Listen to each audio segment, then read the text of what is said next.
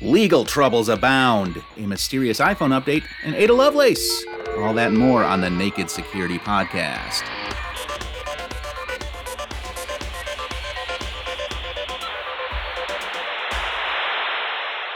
Welcome to the podcast, everybody. I am Doug Aamoth. He is Paul Ducklin. Paul, how do you do today, sir? I'm very well, Doug, except for some microphone problems because I've been on the road a little bit. So if the sound quality isn't perfect this week, it's because I've had to use alternative recording equipment. Well, that leads us expertly into our tech history segment about imperfection. Oh, This thanks, week- Doug.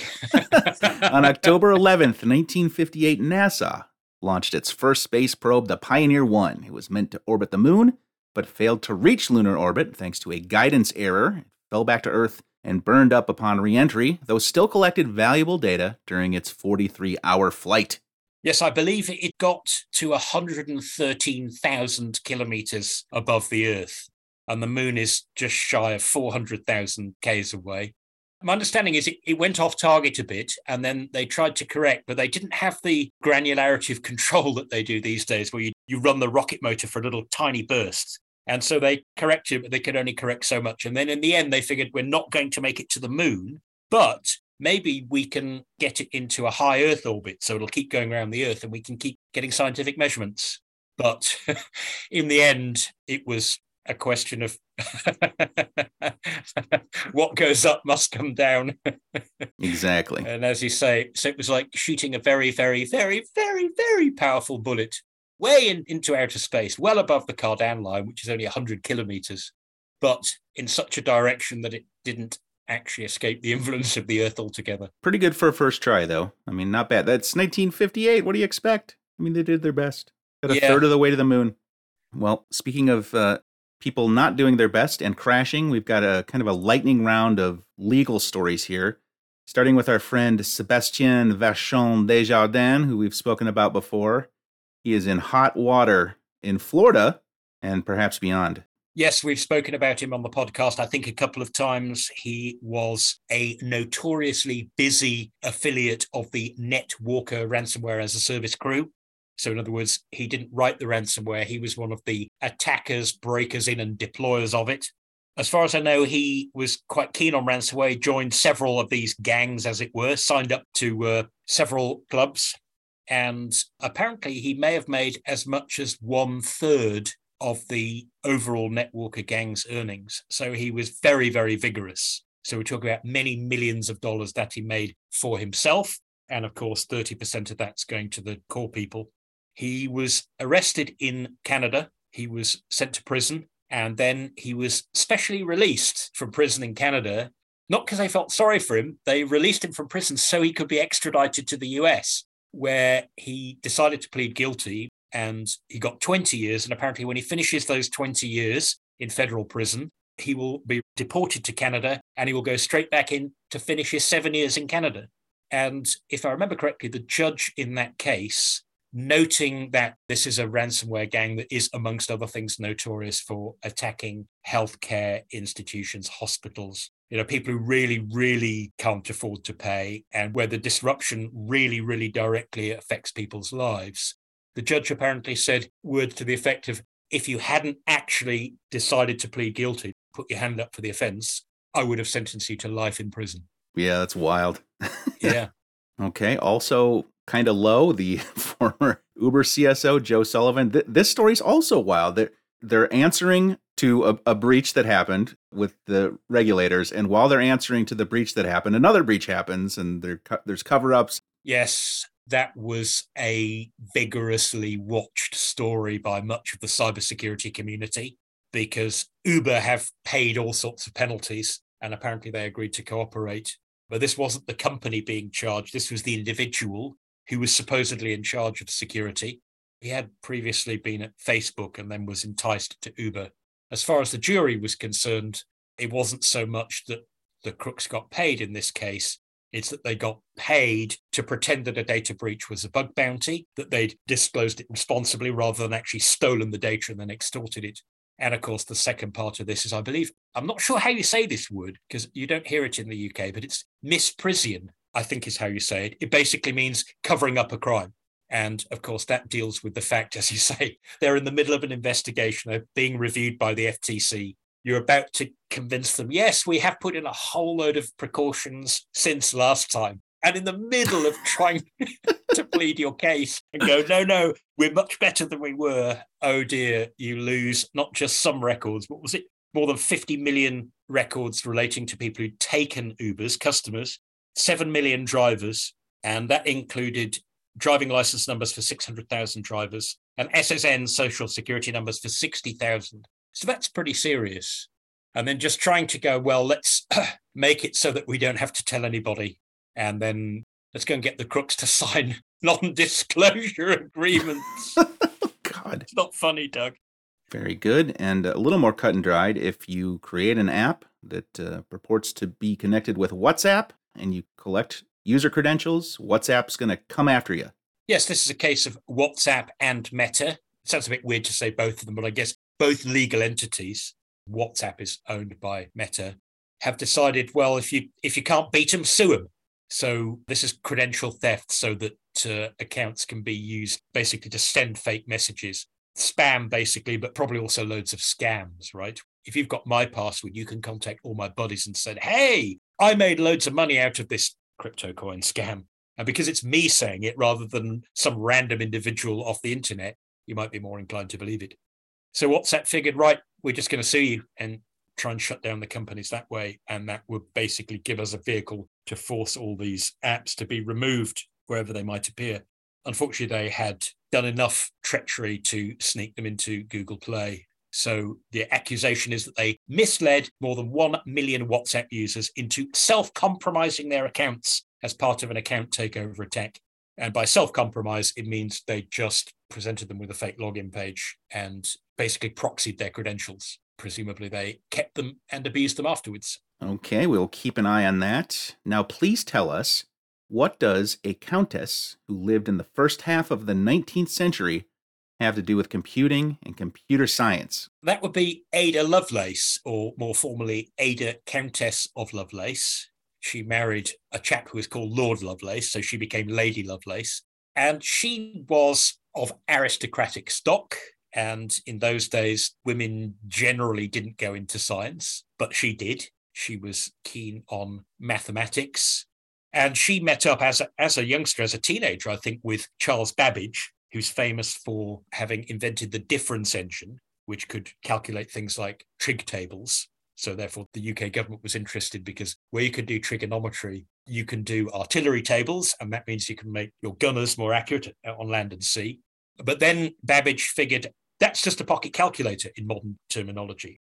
Why don't I build a general purpose computer? And he designed a thing called the analytical engine. And that was what Ada Lovelace was really interested in.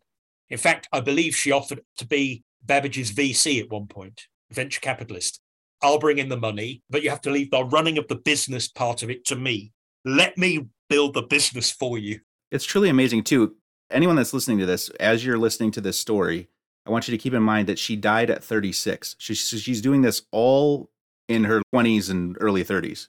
Amazing yes. things. She died of, of uterine cancer, so she was really in pain and unable to, to work in the end. And she didn't just want to be the business person behind it. Hey, let me build a business. Babbage, I think, he had a little bit of bitterness towards the establishment for not coming in. He wanted to do it in a more traditional, no, I want to prove I'm right kind of way, rather than go, yeah, just go and find me the money, which might be the approach today. So the business side that she proposed never came off, but she was also essentially the world's first computer programmer. Certainly, she was the first published computer programmer you imagine Babbage tinkering with his analytical engine. He probably came up with some programs before she did, but he never realized them. And certainly he never published, like she did, a sort of treatise on why this analytical engine was important and the fact that it could actually do much more than just numeric calculations. She had this vision that calculators added numbers together but if you could do numeric calculations and on the basis of those make decisions, what we might now call if then else, then you could actually represent and work with all sorts of other stuff, such as logical propositions, devising proofs, or even working with music. if you had some mathematical or numerical way of representing music. Now, I don't know whether digital music will ever take off, Doug, but if it ever does, we have she was there in like 1840 So thinking wild. and so cool. writing about this. She was, believe it or not, the daughter of the famous or infamous poet Lord Byron. Now, apparently, her mother and father kind of parted ways, so I don't believe she ever met him. She was sort of the unknown daughter to him. Now, Byron famously was on vacation in Switzerland once, where rain kept him and his friends that he was vacationing with indoors. And those friends were Percy and Mary Shelley. And Byron said, Hey, let's have a horror story writing competition.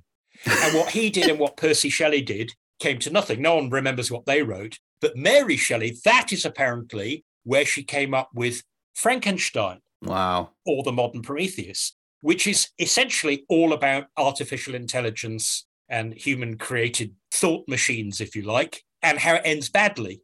And Ada, Byron's daughter, was actually the first person to write in a scientific way about can machines think in the notes she, that she wrote on the analytical engine.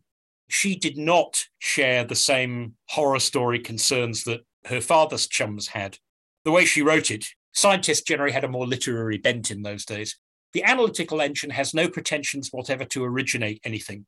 It can do whatever we know how to order it perform. It can follow analysis, but it has, has no power of anticipating any analytical relations or truths. So she saw computing devices, general purpose computing devices, as a way of helping us understand and work out things that would be impossible for regular human minds to do. But I don't think she saw that they could be a replacement for human minds. And again, keep in mind, she's writing this in 1842. Exactly. It's one thing to hack in real life, it's another to hack on imaginary computers that you know could exist, but nobody's built one yet. Because the problem Exactly. was because these computers were mechanical and required mechanical gears, they required absolute perfection in manufacturing, or there'd just be this cumulative error that would make them lock up due to backlash, the fact the gears don't mesh perfectly. And I think, as we've said in the podcast before, ironically, it took the design of digital computers that are essentially extensions of the analytical engine that can control computerized metal cutting machines with sufficient precision before we could make a difference engine or an analytical engine that actually worked. And if that isn't a fascinatingly circular story, I don't Yeah. know what is. so Ada Lovelace was in the middle of this proselytizer, evangelist, scientist, mathematician, computer scientist, and as a budding venture capitalist, saying to Babbage, let go of all your business interests, hand them over to me. Now I move in the right circles to get find you the money. I'll get you the investment. Let's see what we can do with this. And for better or for worse, Babbage balked at that and apparently died essentially in poverty, rather a broken man. One wonders what might have happened had he done so. Well, it's a fascinating story. I urge you to head to Naked Security to read it. It's called Move Over Patch Tuesday. It's Ada Lovelace Day. Great long read. Very interesting. And now uh, let's wrap up with this uh, mysterious iPhone update, which is a so called one bug fix. These are not common. No, mostly when you get your Apple updates because you don't know when they're coming. There isn't a patch Tuesday where you can predict. They just arrive, and then there's this giant list of stuff that they fixed since the, the last one they did. And occasionally there's a zero day, massive emergency, and you get an Apple update and it says, oh, well, we're fixing one or maybe two things. And this was just suddenly arrived, iOS 16 only. I was about to go to bed, Doug. It was quite late, and I just thought I'll just have a look at my email, see if Doug sent me anything. And there was this thing from Apple, iOS 16.0.3, and I thought that's sudden. Wonder what's gone wrong. Must be a zero day. So I went into the, the security bulletin. It's not a zero day. It's only a denial of service attack, not an actual remote code execution. The mail app can be made to crash. And yet, Apple suddenly pushed out this update, and it just says impact processing a maliciously crafted mail message may lead to a denial of service. An input validation issue was addressed with improved input validation. Strange double use of the word validation there. CV 2022 22658. And that's all we know. And it doesn't say, oh, it was reported by such and such a bug hunting group or thanks to an anonymous researcher. So I presume they found it themselves. And I can only guess that they felt they needed to fix this really quickly because it could accidentally lock you out of your phone or make it almost unusable. Because that's the problem with denial of service bugs when they're in messaging apps, isn't it? You think, oh, denial of service, the app crashes, woohoo, you just started again. But the problem with a messaging app is that A, tends to run in the background so you get a message at any time. Mm-hmm. B, you don't get to choose who sends you messages. Other people do. Yep. And C, it may be that in order to get into the app to delete the rogue message, you have to wait for the app to load and it decides, oh, I need to show you this message that you want to do crash. What I call a crash go to crash error.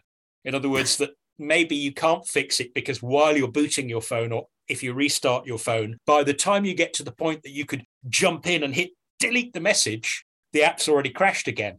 Too late.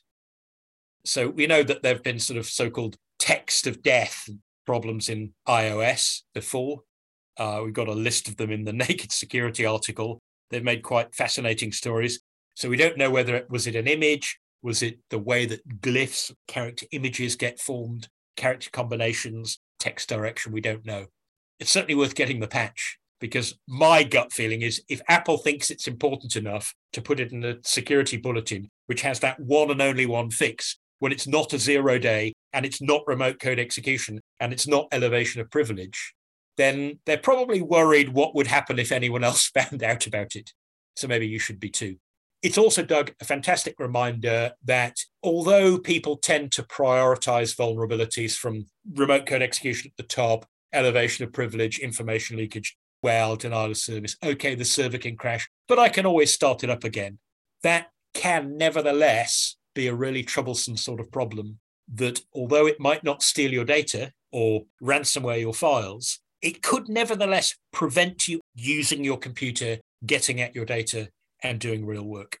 Yeah, we have the issue here of you need to update, but if you are experiencing this problem, you might not be able to get to the update if your phone keeps crashing. So that leads us into our reader question for the week here on the update post that we're talking about. Naked Security Reader Peter asks, not an Apple user here, but isn't there an option for Apple users to log into their email accounts in a browser, which hopefully doesn't crash like the app, and delete the mail there instead of wiping your device.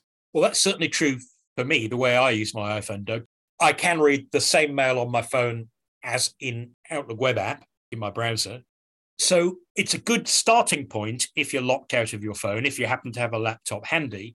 The problem is that when you've deleted mails say in your web browser or via the native app on your laptop, your phone mail app still has to sync with the server to know that it's got to delete those messages. And if on the way there, it processes the message that's now about to delete, it could still get into the crash-tastic situation, couldn't it? So the problem with that comment is that the only real answer I can give is not enough info, can't say for sure, but jolly well hope you can do that. Yeah, give it a try at least. Yeah, give it a try. If you really get locked out, that your phone crashes as soon as it starts, you'd like to think you could do what Apple call a DFU, a direct firmware update, where you, you basically start afresh. But the problem is to enable that, to stop that being used for evil, it is essentially involves a wipe and start over. So you would lose all the data on the phone, assuming that would work. So I guess the, the answer to that question is try the least intrusive way of solving it that you can first. Try beating the app on the phone, the messaging app. This is what worked for some of the previous iOS things. You basically reboot your phone, you type in your lock code really quickly, you get into the app as fast as you can, and you click delete before the phone gets there and starts the process that eventually runs out of memory. So you might have enough time to do it on the phone itself. If not, try doing it via an external app that manages the same set of data and if you're utterly stuck, then I suppose a flash and reinstall is your only solution. Um, all right. Thank you, Peter, for sending that in. If you have an interesting story, comment, or question you'd like to submit, we'd love to read it on the podcast. You can email tips at sophos.com. You can comment on any one of our articles, or you can hit us up on social at Naked Security. That's our show for today. Thanks very much for listening. For Paul Ducklin, I'm Doug Aamoth, reminding you until next time to Stay Stay secure. secure.